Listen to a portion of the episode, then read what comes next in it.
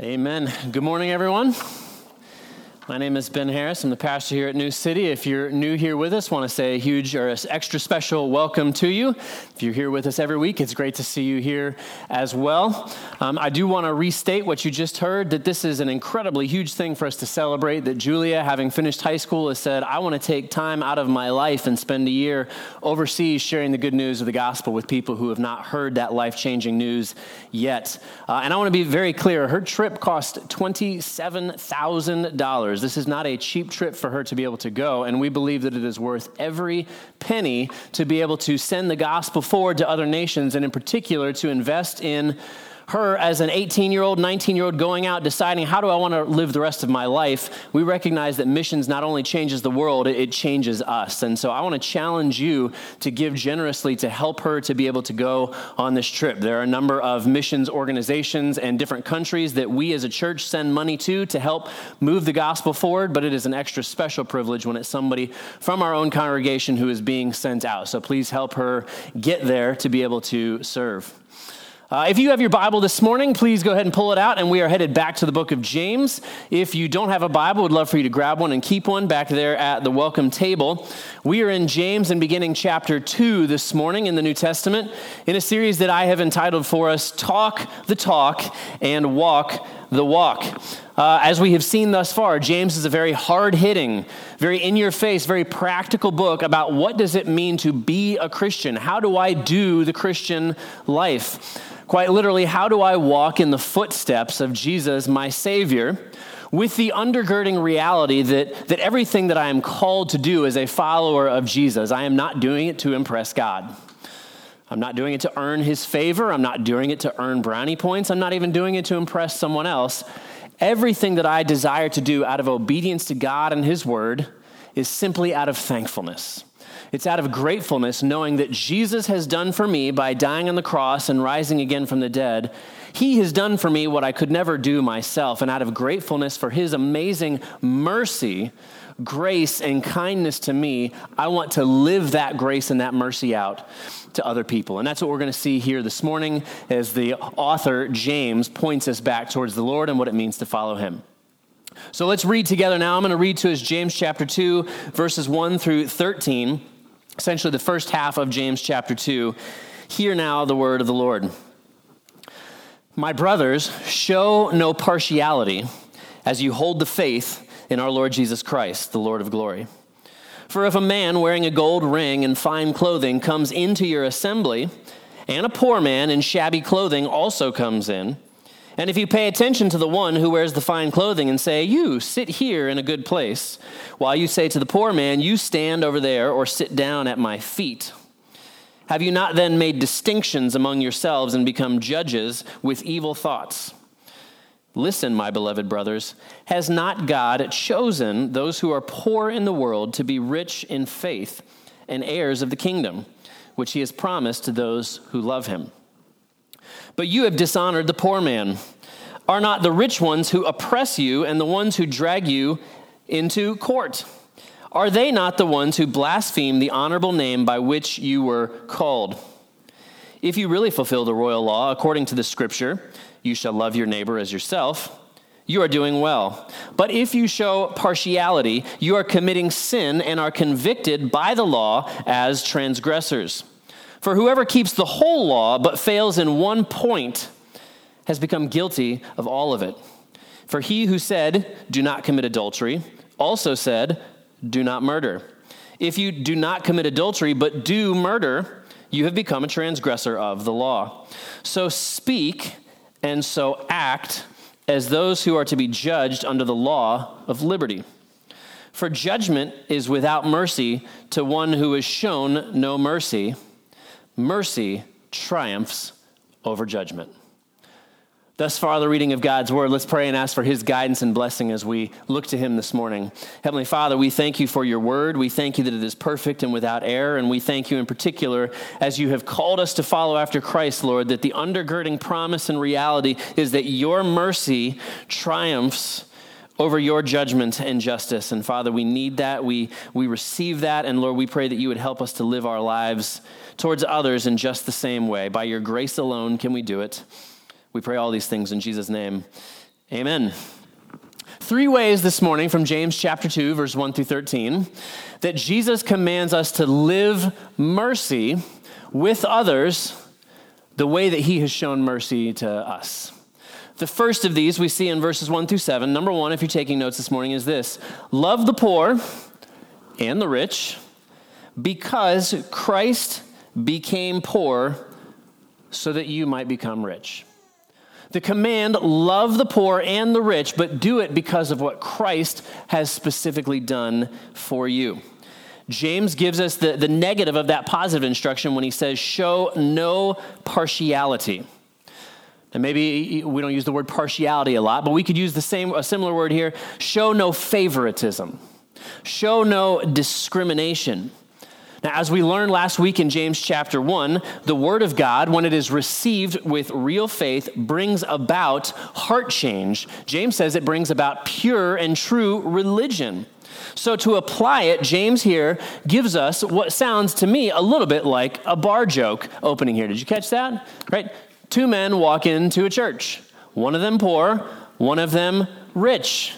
And what the Bible is saying here is that as believers, as the church, if you give the nice seat to the rich man because he is rich, then you have broken the law of God. You have missed the entire message of the scripture and of the gospel itself. That phrase, uh, sit here at my feet, is particularly gross, isn't it? You can imagine whether you say those words directly or indirectly to make someone feel, hey, come sit at my feet, particularly in a, a culture where they walked around in sandals and their feet were dirty all the time, is an incredibly dehumanizing thing to do, specifically to the poor. Uh, we don't know for sure, but it is extremely likely that what James is saying to us is not some sort of theoretical idea that he had one day, but rather he's talking about it because he saw it happen in his own church that in Jerusalem church that they made such a horrendous error. I would like to think that no such thing or anything like it could ever possibly happen in our church here or, in any church today. But maybe, maybe just maybe, James Church is a whole lot like ours in that we can very easily become blind to sins that our world and our culture says, well, it's okay to act that way, or it's okay to treat people that way. Maybe it became socially acceptable in their world, and so it begs the question for us where are we blind? Where do we miss, where the world has misinformed us that living a certain way is okay, and the reality is, is God's word has called us to something much better, much higher, much purer, much more merciful. Uh, I would say that at a bare minimum, this passage reminds us that we as a church, when we gather here in particular on a Sunday morning, that we must get off of our phones. We must step out of our comfortable conversations with the people that we know and love the most and make sure that every single person who walks through those doors every single Sunday morning feels welcome, feels valued, feels heard, and feels like they immediately belong to this church family that they walk away going, man, that was a friendly place, and I could see myself being a part of that group of people. That is what uh, the scripture is inviting us to do and to live. But I think on a deeper level, it also means that we view our homes, right, our houses, not simply as a hideaway where I can get away, but as a place of hospitality as a place where Christ's hospitality is shown to them so that the hurting, the poor, the struggling, they feel welcomed and cared for in our homes. It is not a place I retreat from the world, but it's a place that I invite the world in. This word, partiality, if we go back to the Greek, it translates this way uh, receive someone according to their face. Receive someone according to their face. Uh, we love to judge by appearances, don't we? Uh, maybe we don't discriminate uh, in a way that people can see. Oh, he's discriminating. But in our hearts, there is a, a level of favoritism that's taking place.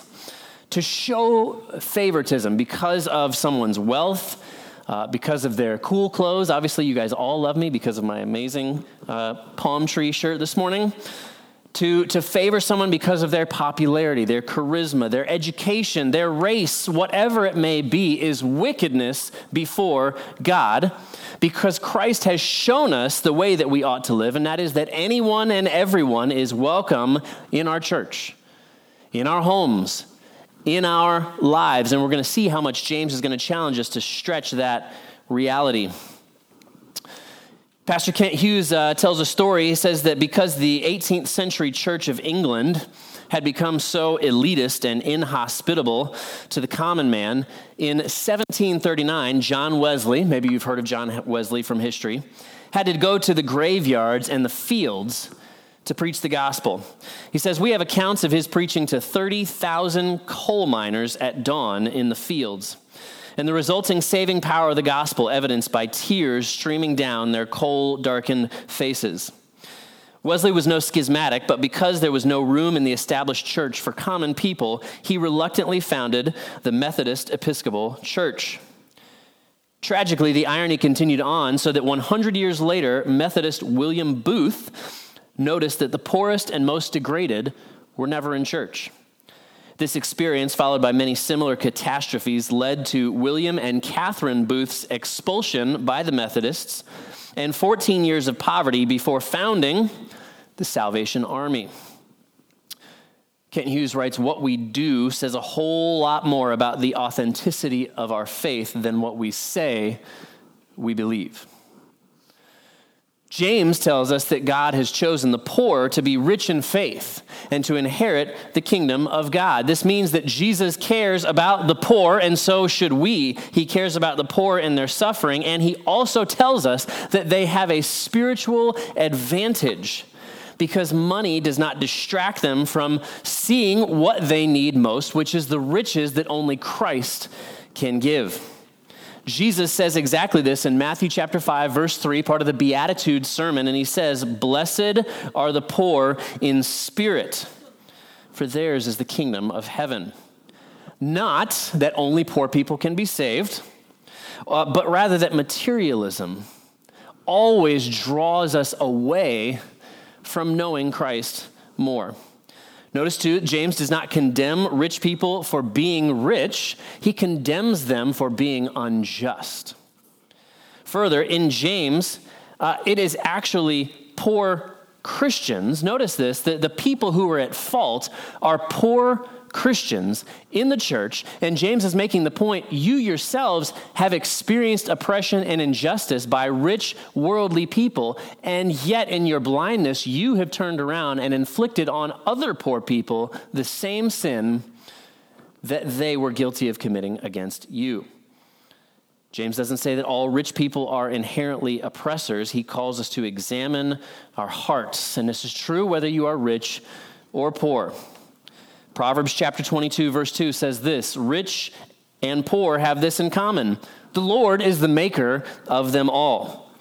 Uh, I have said this to you last week, and you will probably hear it often in this series. James focuses in on the poor and the rich and how they relate, but the reality is, is that the ground is level at the foot of the cross.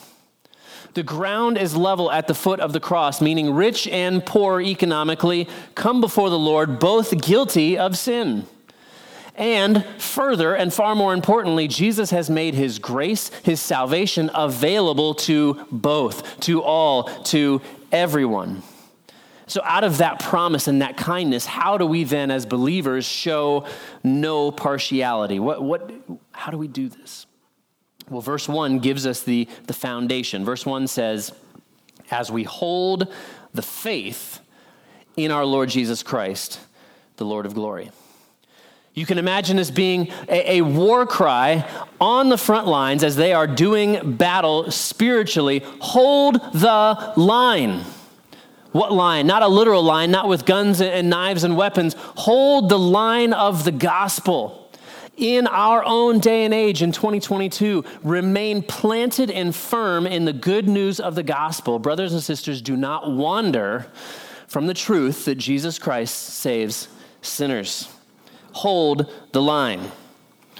This gospel of Jesus that saves lives eternally from sin and death makes us new and reborn, and Jesus gives us new lives so that among many things we might care for the hurting and the poor.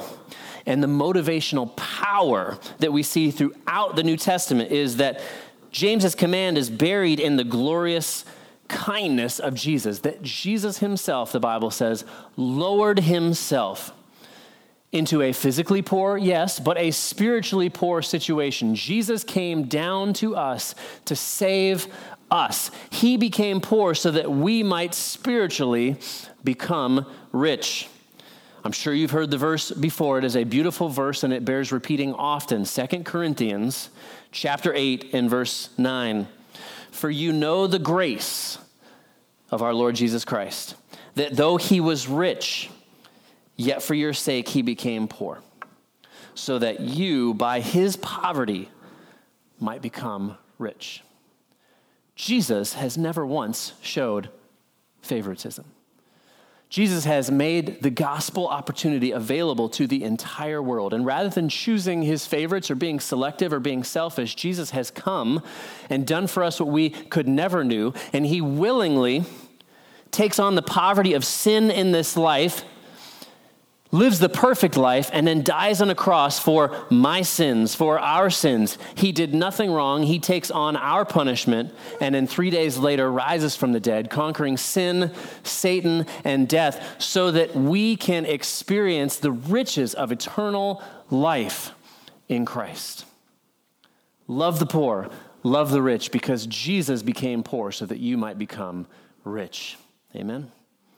Number two, as we continue to walk through this passage, uh, point number two really flows out of point number one. That is this in verses 8 through 12, we see this Love your neighbor as yourself because Christ has loved you above himself. You see the same reality. We don't do this just to be a good person. It flows out of Christ's love for us, enables us to love others. James here is quoting the Old Testament, what is known as the Great Commandment that shows up in Deuteronomy chapter 6, verses 4 and 5, and also in Leviticus chapter 19 and verse 18. Jesus, as well in the Gospels, quotes these exact Old Testament commandments, confirms that they still apply, and he says in the Gospel of Matthew, chapter 22, and he, that is Jesus, said to him, you shall love the Lord your God with all your heart, and with all your soul, and with all your mind. This is the great and first commandment. And a second, Jesus said, is like it you shall love your neighbor as yourself. On these two commandments depend all the law and the prophets. Now we know that the Pharisees inject themselves into this situation. We love the hypocritical, Pharisaical, legalistic Pharisees who are always looking to trip Jesus up and, and make him look bad, which of course they can never succeed at doing. But they come to Jesus and they're like, Yo, Jesus, got a question. Who exactly is my neighbor? This seems sort of complicated. Is it like a five mile barrier? Like, how do I know who are the people that I'm supposed to love? And Jesus, sensing their hearts, gives them, if you recall, a story or a parable called the parable of the Good Samaritan. And, and the bottom line of that beautiful story that Jesus tells them is listen, if you want to know who your neighbor is, the answer is your neighbor is everyone. And he takes it a step further, and very specifically, he teaches that even your enemy is your neighbor that you are called to love. Jesus loved you, is the reason being that we outside of Christ are enemies with God because of our sin, and Jesus has loved you, his enemy, and has invited you to be not just friend, but to be family, to be neighbors, to be brothers with Christ when he didn't have to. And so that leads us at New City to ask the question well, then, who is my neighbor? As a church, as individual believers within New City, who is my neighbor? Well, Take a quick scan around the cafeteria this morning. Found it. These are your neighbors. On your drive home after church, inevitably, I'm sure, to uh, Sonny's barbecue, scan as you ride down the road, as you see the homes and the people and the businesses. There you have it. Those are your neighbors. If you go on a missions trip to Madrid, those will be your neighbors. Think about the people that you disagree with most in this life. Whatever your political, social, hot button topic is, and you're over here and they're over here, guess what? Your neighbors. Love your neighbor as yourself.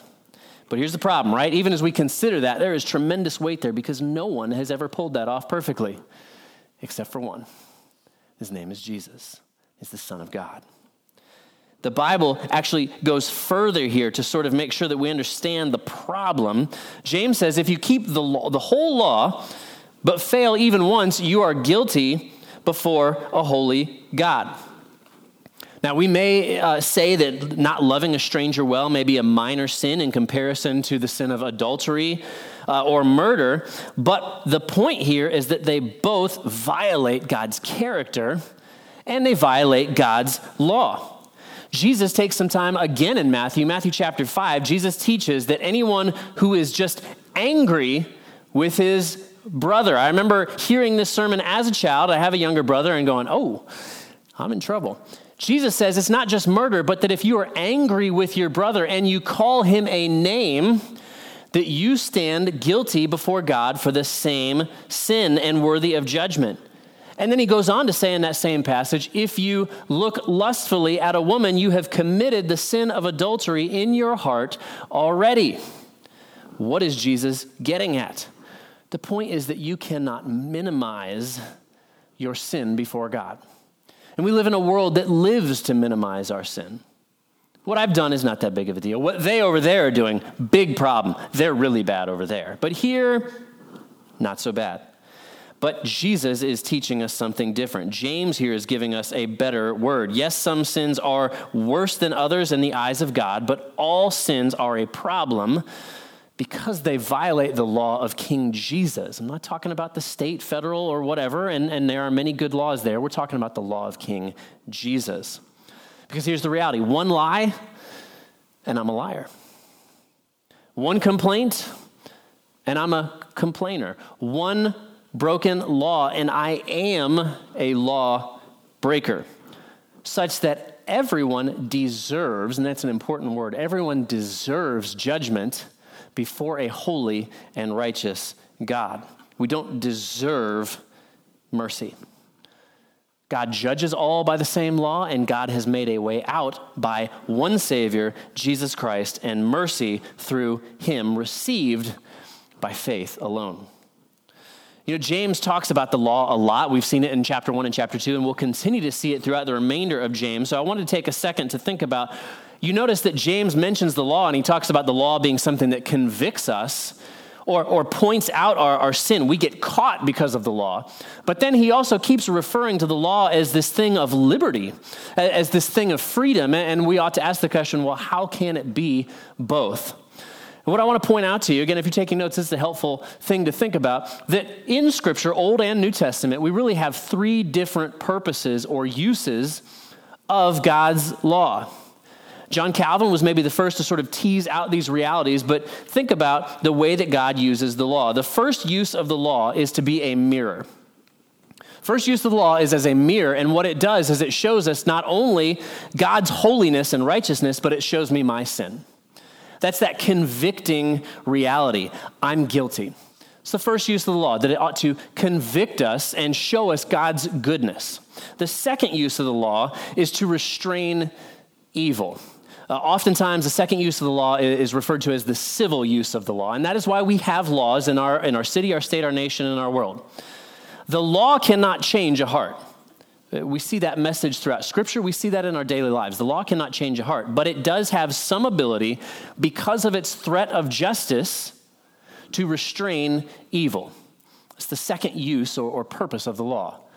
The third use of the law, and this is where that idea of freedom, of liberty, really comes into play, because for believers, born again believers whose hearts have been regenerated, we've experienced God's grace. He has made us new. When we encounter God's law, now it is a lamp and a guidepost for how can I live to be like Jesus.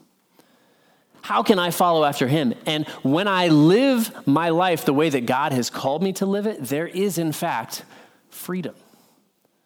There is joy that comes when I obey the Lord. That's the third use of the law, and it leads me to do good works. Am I earning my salvation? Absolutely not. Is it a response of gratefulness? Absolutely. See, the law is meant first to, to bring us to the end of ourselves. I cannot do life on my own. As I have tried, I have failed. As I have tried to do right, I have done wrong. And ultimately, it points us to our need for a Savior, salvation, mercy comes through Christ, and in the new life that He has given us, that we might walk in the freedom of obedience. James writes, So speak and so act.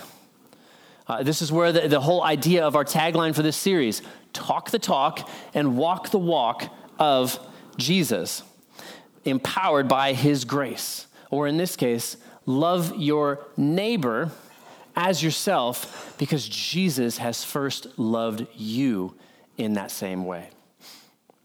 Third and finally, one verse, verse 13, finishes out James' teaching to us here this morning. Our third and, and, and final application choose mercy over justice because Christ's mercy for you triumphs over judgment. Choose mercy over justice. Why? Because as we've seen throughout this passage, what Christ has done for me defines how I live the rest of my life, particularly towards other people. Now, the first part of 13, if you have your Bible open, go back and, and look at that. It's not on the screen, but just dial into the reality. It says that judgment is without mercy to the one who has shown no mercy. You are not going to get mercy if you don't show mercy, is what that verse is saying. Do not explain that verse away. that verse should convict us. It should cause a healthy fear in all of us. Do not sidestep the severity of it. And this should be the case both for the unbeliever and the believer. What do you mean? What do you mean? Well, first of all, we love justice when it's for someone else, right? Oh, what they did is so bad, get them. But when it's us who are guilty, suddenly we don't love justice quite as much. Um, our culture is obsessed with their own version of justice. And as believers, we should absolutely call for justice. It is God's characteristic first. But we should always ask the question what happened to mercy? God the Father does both perfectly. And believer, here, once again, you are commanded because of what Christ has done to show mercy. In fact, doesn't the scripture say, if you desire justice, leave it to the Lord? How can we who have experienced God's mercy not show it to others, particularly when you have been personally sinned against? Big sin, small sin, medium sin, I don't know, but we all have been in the position of someone has sinned against me. And the question is this Does mercy have the final word? Or is it justice? Uh, I, I, love the book, the novel. Uh, we usually refer to it as Les Mis. In my best French, Les Miserables. In English, it means the miserable ones. It was written by Victor Hugo in 1862 tells the story. If you don't know the story, and if you do know the story, forgive me if I butcher it, it's a great story. But it tells the story of Jean Valjean, who is imprisoned for 19 years. What was his crime? Stealing bread so that his sister's children would not starve. Valjean entered the prison sobbing, knowing that he would spend so many years there for something so insignificant. But Victor Hugo writes in his book that Jean Valjean left dead inside after 19 years of unrelenting justice. This justice is personified in the opposing character, Inspector Javert. So we have Valjean in prison and we have Javert, who stands for righteousness, decency, the law, order, morality, and is the voice of terror. After Valjean's release, he struggles, understandably, to re enter society. And eventually he comes to meet a Christian bishop who is the first to offer him a place to stay. And he gives him a warm bed and he gives him food to eat. Valjean, in his continued sinfulness of, of his own, that very night steals the silver out of the bishop's house and out of his church and runs away, only to be caught by the police that very night and brought back to face the bishop. And in an act of mercy, the bishop says, No, this was, I gave this to him. This was a gift. He says to the police, he didn't steal anything. This was a gift to him. In fact, he walks over to a table and he grabs the two nicest candelabras that are there and he says, You, Valjean, you forgot the very best. You forgot to take it with you.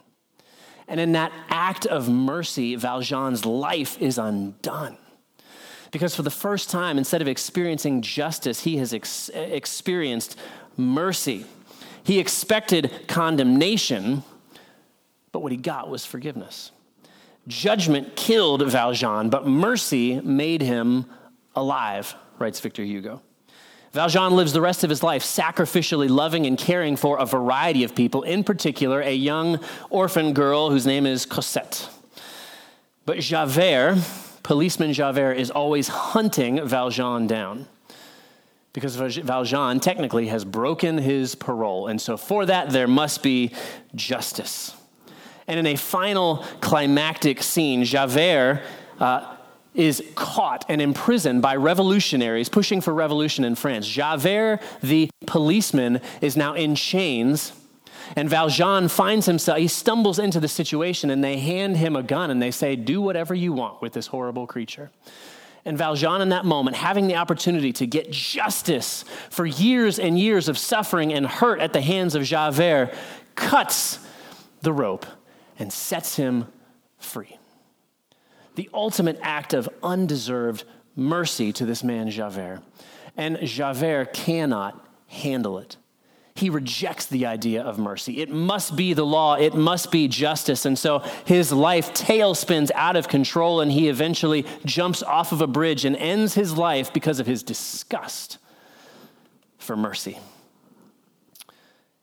in the face of unmerited mercy, there can be only two responses. One man, his life is changed and he experiences new life, and the other man rejects the mercy, becomes even more hardened, and dies.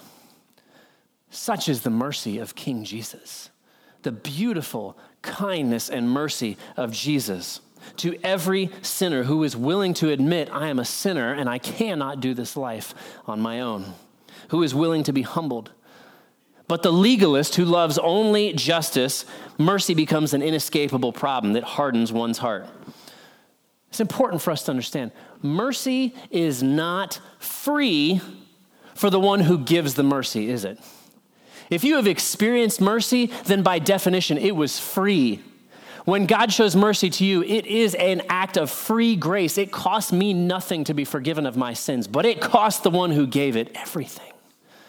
It didn't cost Jesus money. It wasn't a certain amount of dollar bills in order to save you from your sin and from hell. Jesus gave up his own life.